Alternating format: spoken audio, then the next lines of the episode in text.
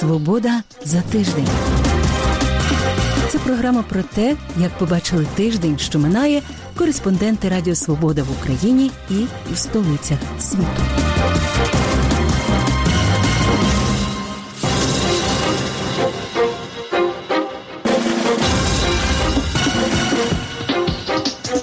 З вами у празькій студії Радіо Свобода. Я Людмила Ванник. Вітаю вас. Слава Україні! Героям слава! У якій формі гратимуть українські футболісти? Про що домовляється американський президент із європейськими лідерами в контексті протистояння з Росією? Громадянство для іноземних добровольців, коли в Україні реалізують обіцянку президента. 11 червня стартувало Євро 2020 а 10-го УЄФА висунув вимогу прибрати гасло із офіційної форми збірної України, в вона гратиме на чемпіонаті. Президент Асоціації футболу Андрій Павелко вирушив до Риму на переговори із футбольним союзом. Тим часом українські вболівальники влаштували справжній флешмоб у коментарях на сторінці УЄФА у Фейсбуці. Слава Україні! Героям слава! пишуть вони. Подробиці Сашко Шевченко. Напередодні Євро 2020 навколо збірної України розгорівся скандал, а точніше навколо її нової офіційної форми, яку представили 6 червня. На ній зображено обриси України, включно із окупованим Росією Кримом та територією на сході, яку контролюють підтримувані нею бойовики. Також на футболці гасла Слава Україні та Героям Слава. Нову форму одразу розкритикували в МЗС Росії. А депутат Держдуми Росії Дмитро Свіщев закликав УЄФА заборонити її, бо це, за його словами, є висловленням певної політичної позиції, яка відрізняється від позиції Москви. Водночас Європейський футбольний союз заявив, що форма збірної України з футболу відповідає його вимогам. А тренер збірної Шевченко відреагував так: Меня это вообще не интересует их реакция. Меня интересует наша реакция, наших болельщиков. Поэтому я думаю, нашим болельщикам форма понравилась. Поэтому я доволен. Проте вже 10 червня в УЄФА змінили своє рішення і зажадали від України прибрати з нової форми гасло Героям слава. Обриси країни та гасла Слава Україні залишити на формі дозволили. Скаргу до УЄФА подав футбольний союз Росії. Після більш глибокого аналізу це гасло, скандоване під час подій на майдані у 2014 році, явно носить політичний характер і тому має бути знято через змагальну природу матчів УЄФА. Представник УЄФА у коментарі агенції Франс Прес. Гасло Слава Україні! Героям слава дійсно здобуло нову популярність під час подій Революції Гідності 13-14 років. Але воно має глибоке історичне коріння і використовувалось у добу боротьби за українську незалежність на початку ХХ століття. У 2018 році Верховна Рада затвердила це вітання як офіційне для Нацполіції та у збройних силах. Президент Асоціації футболу України Андрій Павелко вже відреагував на заборону гасла від УЄФА. Він вирушив до Риму для переговорів із футбольним союзом. Це гасло вже давно є традиційним привітанням для наших вболівальників на всіх стадіонах і на всіх матчах національної збірної України. Воно футбольне, і саме тому було затверджене УЄФА. Триматиму вас в курсі перебігу переговорів. Слава Україні! Героям слава! Тим часом українські вболівальники влаштували флешмоб у коментарях на сторінці УЄФА у Фейсбук. Слава Україні! Героям слава! пишуть вони. А далі Сашко Шевченко розповість про те, яким же був шлях збірної України на Євро 2020 Гарантуєте, що ми на євро поїдемо? А, конечно, гарантирую. Ты, а, Хочеться поїхати просто. заказы билет. Так воно і сталося. 2019 року збірна України з футболу втретє в історії пройшла відбір до фінальної частини чемпіонату Європи. І вже 13 червня 2021 року підопічні Андрія Шевченка проведуть перший матч на турнірі проти збірної Нідерландів. А поки згадаємо, яким був шлях України на Євро 2020, який перенесли на рік через пандемію. У кваліфікаційному раунді українці потрапили у групу із чинними чемпіонами Європи збірною Португалії. У першому матчі відбору у березні 2019 року Роналду і компанія змусили понервувати українських болівальників. На початку матчу Карвалью навіть зміг загнати м'яча у сітку. Щоправда, взяття воріт не зарахували через офсайд. 90 хвилин підопічним Фернанду Сантуша не вистачило, аби дотиснути команду Шевченка. 0-0. Невиразними українці були і в матчі проти Люксембурга, очевидного аутсайдера турніру. Мінімальна перемога 2-1 завдяки автоголу суперника у компенсований час. Вже у третьому турі відбору українці почали демонструвати клас і розгромили сербів 5-0. Вже на 28-й хвилині нападник Динамо Віктор Циганков оформив дубль. У другому таймі двічі відзначився гравець Шахтаря Євген Коноплянка. Ще один гол у ворота сербів провів Роман Яремчук. Тоді ж збірна почала відриватися від конкурентів. Ще раз мінімально здолавши Люксембург та двічі поспіль в суху перегравши збірну Литви, українці розпочали підготовку до кульмінації відбору матчу проти Португалії на Олімпійському. На кону стояла дострокова кваліфікація на євро. І з цим завданням підопічні Шевченка впорались. Вже на шостій хвилині матчу нападник бельгійського агента Яремчук на добиванні розстріляв Патрісію. А на 27-й хвилині нападник лондонського Вестгема Андрій Ярмоленко подвоїв перевагу українців. Чинні чемпіони Європи спромоглися лише на один м'яч у відповідь. На 72-й хвилині пенальті реалізував Кріштіану Роналду. Фінальний свисток і Україна вперше в історії достроково потрапляє на євро та ще й з першого місця у групі. Ж збірна Шевченка була на піку своєї форми. Однак продемонструвати це у 2020 році команді не вдалося. Все сплутала пандемія. Чемпіонат перенесли.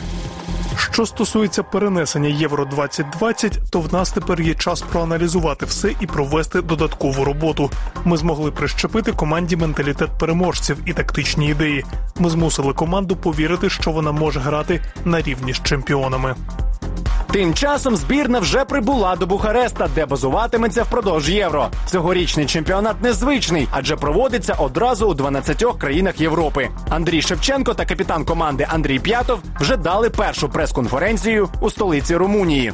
Однозначно какое-то давление игроки будут чувствовать, это нормально. Наоборот, я думаю, что это приятное давление, которое есть. Все-таки это финальная часть, это один из самых ответственных моментов. Поэтому ребята должны насладиться э, этим чувством давления, которое есть. Оно, оно очень приятно. І, і справиться з ним. Перша гра проти Нідерландів на Амстердам Арені. Фактично гостьовий матч для українців із найскладнішим суперником у групі Але головний тренер налаштований оптимістично. Я вообще думаю, у них нет слабых позиций. То, что касается индивидуальностей у этой команды, да, действительно, э, в- в ней не только есть Депай и ряд футболистов, к которым э, мы отнесемся очень серьезно, но наша ставка это всегда на командную игру. Поэтому индивидуально ни с одним футболистом мы играть не будем. У нас есть значит, четкая конструкция нашей игры, которую мы всегда соблюдаем. Матчі євро не відбуватимуться на стадіонах України, але деякі вболівальники долатимуть тисячі кілометрів, аби навіть попри карантинні обмеження підтримати збірну з трибун. Президент Сполучених Штатів Джо Байден розпочав першу закордонну поїздку з моменту свого вступу на посаду. Перебуваючи у Великій Британії напередодні саміту Групи Семи, Джо Байден провів двосторонні переговори з прем'єр-міністром Борисом Джонсоном. До цієї поїздки американського президента прикута особлива увага. Богдан Цюпин розповідав у прямому ефірі про саміт Групи Семи, що очікують від цих нарад, які відбуваються на півдні Великої Британії. Від подібних зустрічей на такому рівні, від провідних, як колись сказали, промислово розвинених країн світу, завжди очікували насамперед вирішення економічних проблем торгівлі. Очевидно, що ці питання будуть на порядку денному дуже високо. Наприклад, питання, як оподатковувати транснаціональні великі компанії, які заробляють гроші в інтернеті або базовані в одній країні, отримують гроші в іншій, зберігають у третій і так далі. Також питання клімату, глобальний клімат, глобальна проблема вирішувати і також краще спільно. Інше питання, звичайно ж, ковід, пандемія, яка призвела до того, що фактично ця зустріч відбувається вперше за два роки. І беріть до уваги, що президент Байден був обраний вже досить давно, але це його перша поїздка за кордон, і він вперше вибрався саме до Європи, де зокрема з європейцями вони будуть вирішувати і питання COVID-19 пандемії, зокрема того, як давати раду подібним кризам у системі охорони здоров'я у майбутньому, і про це зокрема говорила представниця Європейського союзу, президентка Єврокомісії Урсула фон дер Ляєн, яка казала, що потрібні уроки, потрібно розслідування і так далі.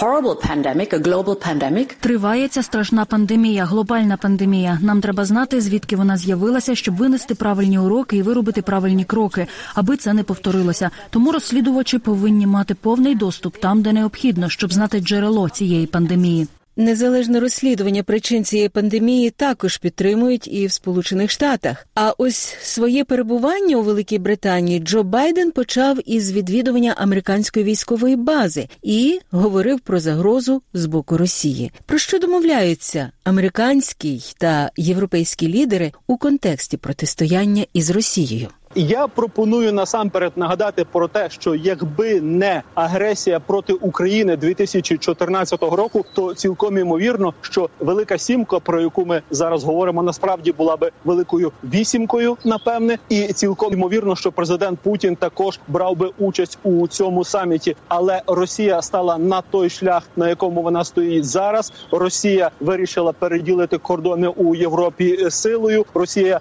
вирішила діяти фактично вороже проти міжнародної спільноти, і це зокрема те, що буде в чергове темою і цієї великої міжнародної зустрічі, про що вже заявив президент США Джо Байден, прибувши до Великої Британії. Ми не хочемо конфлікту з Росією. Ми прагнемо стабільних передбачуваних відносин. Наші країни разом несуть неймовірну відповідальність, зокрема щодо гарантії стратегічної стабільності та дотримання угод про контроль над озброєнням. Я серйозно сприймаю цю відповідальність, але я чітко заявляв, що США реагуватимуть міцно і значуще, коли російський уряд видаватиметься до шкідливих дій. Вступ України до НАТО червона лінія для Росії, так заявив Володимир Путін. Він порахував, скільки летітимуть ракети НАТО до Москви, якщо вони будуть розміщені в Україні. Політичний оглядач Радіо Свобода Віталій Портников вважає, що коли Путін говорить про можливий вступ України до НАТО, його непокоїть не озброєння альянсу, а зовсім інша проблема. Президент Російської Федерації Володимир Путін говорить, що для його країни червоною лінією є приєднання України до НАТО.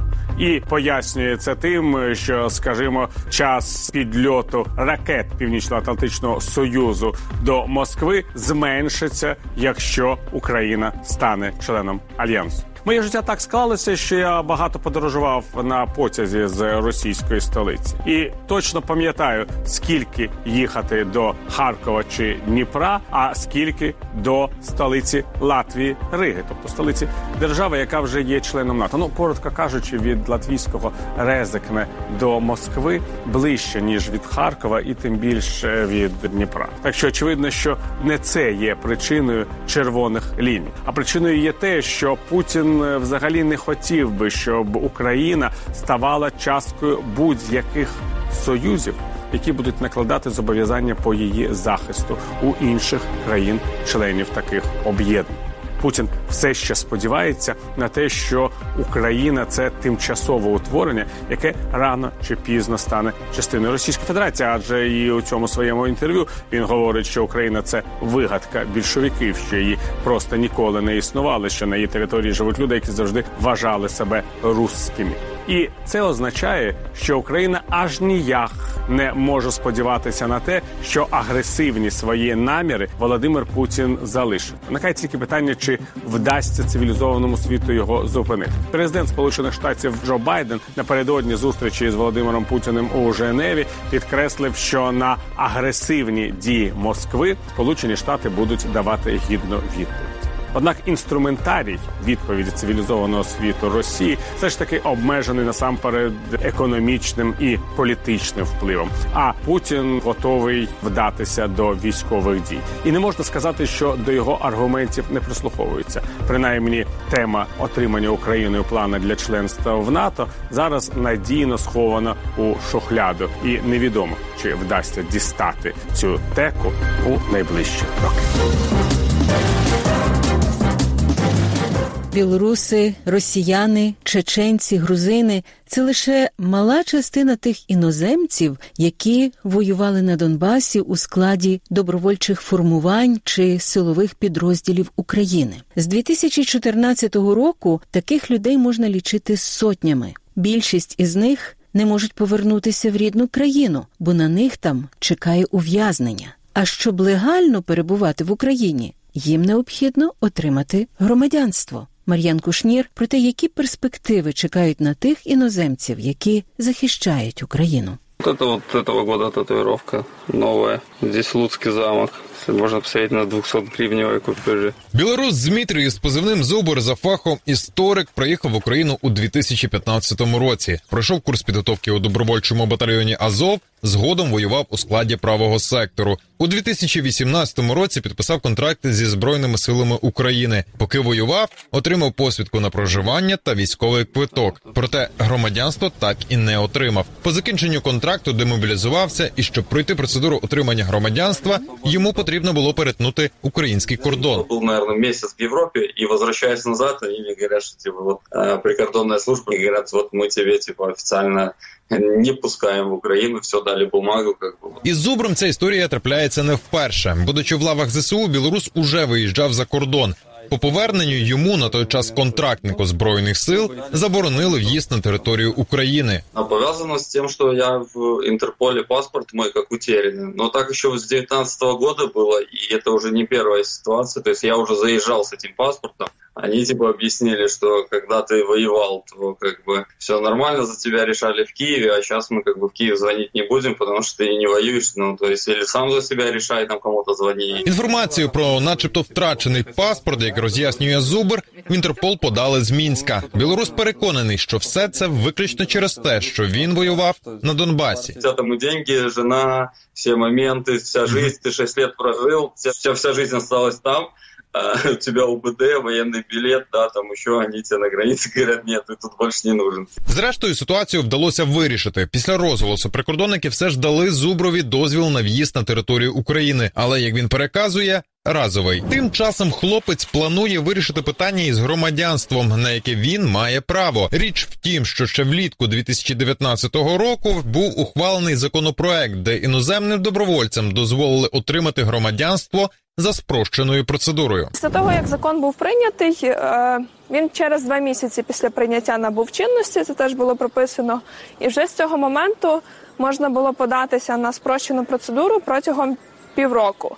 І за цей час далеко не всі іноземці, які хотіли би е, отримати громадянство за спрощеною процедурою, встигли оформити документи та податися по цій процедурі. Багато в кого вже закінчились посвідки на проживання, тобто немає законодавчих підстав, законних підстав перебування в Україні, що теж ускладнює їм е, отримання громадянства. Податися на процедуру і підготувати усі документи це половина роботи, так би мовити, формальна частина. В цьому питанні не менш важливою є політична складова. Юридична сторона це підготувати всі документи, які досить часто не завжди можна зібрати. А політична, що потрібно їх передати ще потім в офіс президента, і досить часто такі справи вони просто далі залишаються без руху. Без руху залишається питання громадянства Зубро. Свою правду він шукатиме по поверненню в Україну. А от його земляк Олексій із позивним Сябр вже отримав громадянство України за підписом Володимира Зеленського. 14 апреля, если не ошибаюсь, президент э, Зеленский подписал указ, в котором э, сказано, что я гражданин Украины. И выдали э, гражданство за заслуги перед Украиной. Как бы не просто там. И по факту, что получилось, не один я получил, у меня друг получил, два, в этот же день два друга получили, они двое русских. И все, что нам выдали, это как предыдущим таким счастливчикам, это не паспорта, а выдали э, картонное такое удостоверение, на котором написано «Временное удостоверение гражданина Украины». И с этим удостоверением ты ничего не можешь сделать. Оно дается на два года, и э, в нем сказано, если ты за два года не отказываешься от своего гражданства, у тебя аннулируют ук- украинское гражданство. И получается, мы граждане України, які не можемо отримати паспорт. Така ситуація склалася через те, що в українському законодавстві чітко прописана норма, в якій йдеться про те, що одна із умов отримання українського громадянства позбутися свого попереднього. А це для деяких іноземців може закінчитися ув'язненням. Я как бы читал м, систему отказа от гражданства белорусского, и там все ну, ясно сказано, что нужно ехать и подавать, ну, можно подавать в консульстве, и, и в посольстве можно типа подать заявление. Но туда нам тоже как бы нельзя, потому что это территория э, Белоруссии, там нас как бы с распростертыми объятиями будут встречать. Норми набуття українського громадянства для іноземних добровольців взявся виправляти кабінет міністрів за дорученням президента України. В парламенті був зареєстрований законопроект 5630, яким і обіцяють захистити тих, хто захищав Україну. Цей законопроект передбачає зміни в законодавстві, які нададуть можливість іноземцям, які воювали на Донбасі, отримати громадянство за спрощеною процедурою. Пояснює голова комітету Верховної Ради України з питань прав людини, деокупації та реінтеграції тимчасово окупованих територій Дмитро Лубінець. Ми беремо громадянина там Російської Федерації. Е, Він може підпадати під е, дві підстави: або його переслідують на території Російської Федерації, або він приймав участь в е, ООС або АТО. Він пише два документи. Він сам особисто. Це перший документ заява на отримання громадянства України, і другий документ, який подається одночасно, це відмова від діючого громадянства, якщо у людини таке є. Наступні папери він повинен підтвердити, або хтось повинен підтвердити. Наприклад, е, буде прийматися там заява керівника е, підрозділу збройних сил України або керівника добровольчого батальйону. І автоматично це подається на президента України. Немає термінів, тобто не потрібно, як раніше, там жити на території України там 5 років, чи там потрібно, щоб якийсь час там хтось щось доказував. Папери зібрали, подали. Президент може робити це максимально швидко і надавати громадянство України. Утім, законопроект поки лише зареєстрований у парламенті. Процедура його ухвалення потребує часу. Такий регламент. Закон невеликий. Всі розуміють, що він більше носить, окрім моральної складової, там політичного посилу, е, все ж таки він є технічним. То я не бачу, що там буде там, знаєте, тисячі поправок.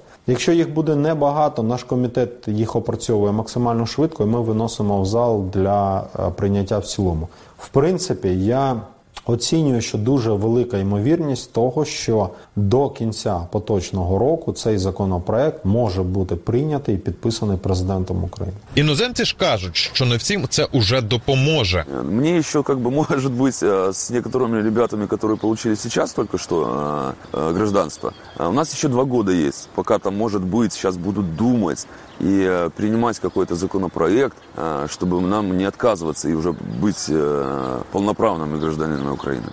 А есть люди, которые получили два года назад, и у них там, по-моему, если не ошибаюсь, уже в конце июня заканчивается срок два года. И у них, получается, заберут это гражданство. И что потом им делать? Ну, вот это уже интересно. Історію 9-11 серпня минулого року у Білорусі, велелюдних протестів та масових затримань розповідає нова повнометражна російсько-естонська стрічка Мінськ. Зйомки її щойно завершилися. А Ірина Соломко поспілкувалася із продюсером. Мінськ, вечір 9 серпня 2020 року. У місті почалися масові протести проти фальсифікації президентських виборів. Хлопець та дівчина виходять на вулицю, що кардинально змінює їхнє життя. Це білоруська реальність, яка минулого року вразила світ та торкнулася значної кількості громадян Білорусі, знову оживає у фільмі Мінськ. Я наблюдав 9-11 серпня минулого року я спостерігав за усіма цими подіями через телеграм-канали і був настільки з одного боку зворушений, а іншого нажаханий, що одразу зрозумів, цей матеріал ідеально підходить для того, аби розповісти історію простих мирних людей, життя яких катастрофічно змінюється. простих людях.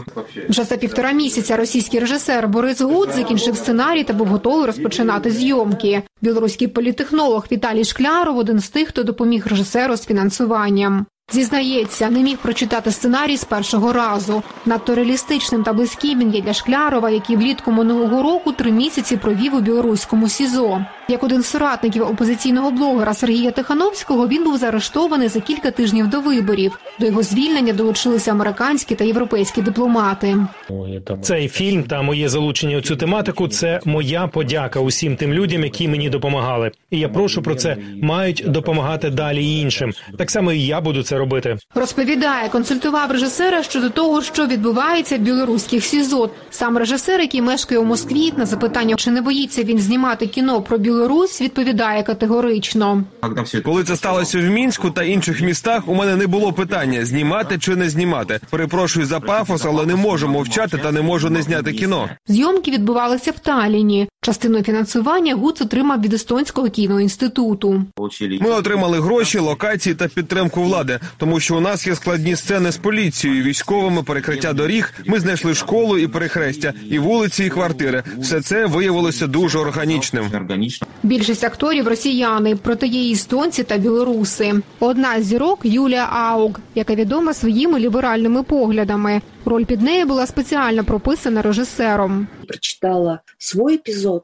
Коли прочитала свій епізод, мені стало дуже боляче. Це дуже така дуже непроста роль, і вона з акторського виміру складна і цікава, а з людського дуже страшна. Тому я відразу погодилась. Каже, оскільки фільм знятий одним кадром, працювати було непросто, адже актори та команда не мають права на помилку. І додає, розуміє ризики роботи над проектом. Ніхто не може ніхто не може нічого гарантувати, чи будуть складнощі через це чи ні. Час покаже, але не взяти участь у цьому фільмі я не могла, бо моя мама з Білорусі.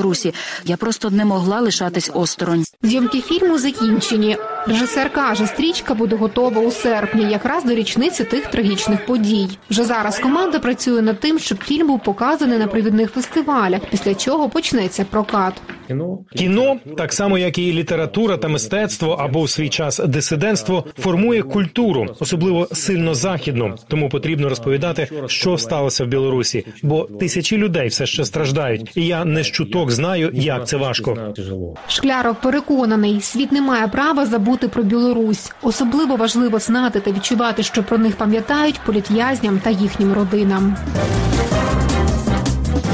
Це все нині у програмі Свобода за тиждень. У праській студії Радіо Свобода з вами була я, Людмила Ванник. Більше про події тижня слухайте у подкасті Свобода за тиждень на сайті Радіо Свобода. За вашу увагу дякую. Зустрінемось за тиждень. Залишаємося здоров'я.